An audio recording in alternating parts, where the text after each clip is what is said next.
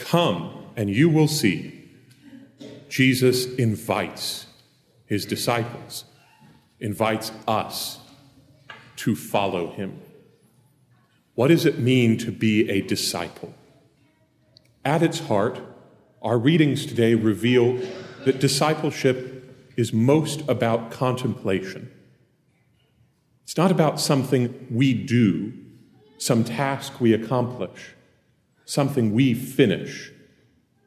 It's rather about abiding in the presence of God, coming away and being with Jesus, holding his gaze and letting him work in us.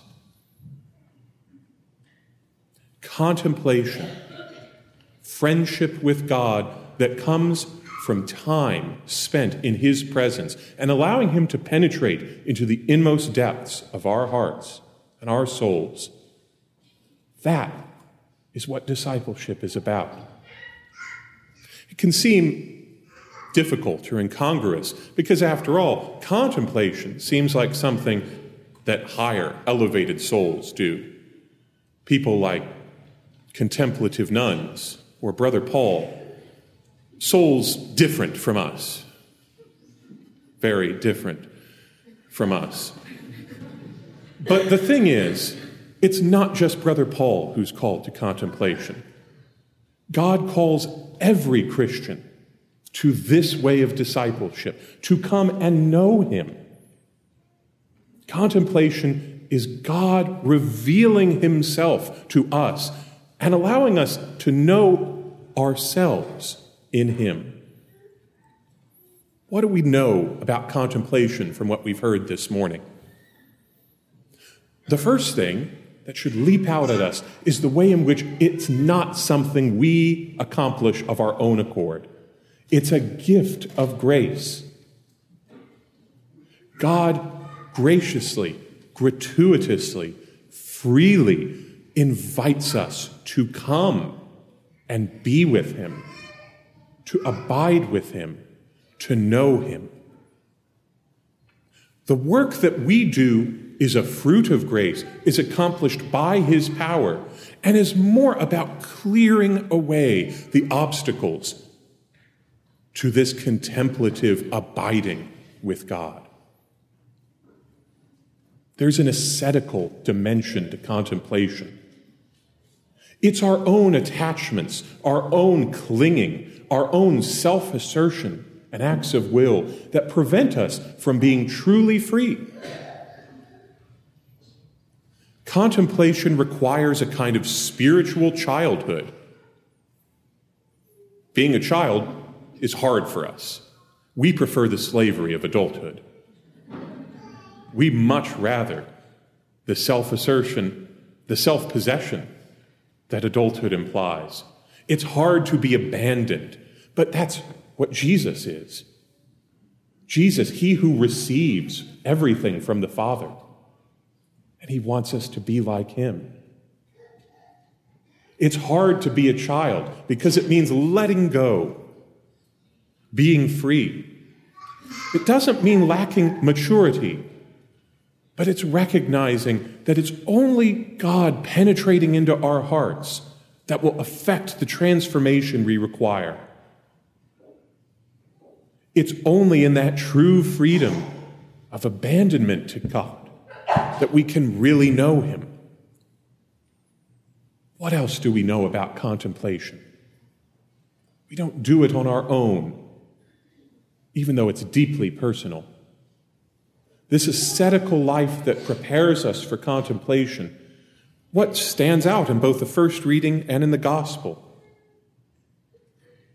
Priests announce the way.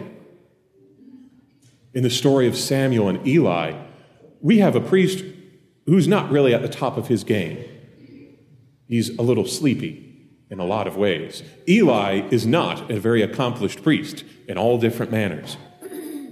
And yet, by the third time of asking, he starts to think, oh, yeah, God, that's right.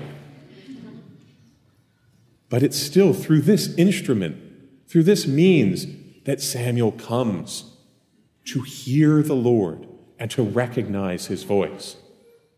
And in the gospel, we have that great son of a priest, John the Baptist, who serves to point to Christ, to point to the true teacher and the true light. Behold the Lamb of God, just as Father will say in a few minutes. Behold the Lamb of God. Come and know him. Of course, for us, contemplation ends, contemplation is realized in the peace that comes from being with Christ, the joy that comes from abandoning all that constrains us. One of my favorite details from today's gospel is John's adding that it was about four in the afternoon. Great. It was about four in the afternoon. And why does he note it? Because when you experience God speaking to you, God inviting you to come and be with him, it always happens in time. It's four in the afternoon. It's 923 in the morning on this cold 17 degrees Sunday morning. And Jesus has already invited you, and here you are. Here you are. What's making you anxious? What's keeping you from hearing Him? What are you holding on to that's preventing you from letting His grace work in your life? What distracts and gnaws at your heart this morning? Today's Mass affords moments, moments where we can hear Jesus inviting us to abide with Him, to be with Him.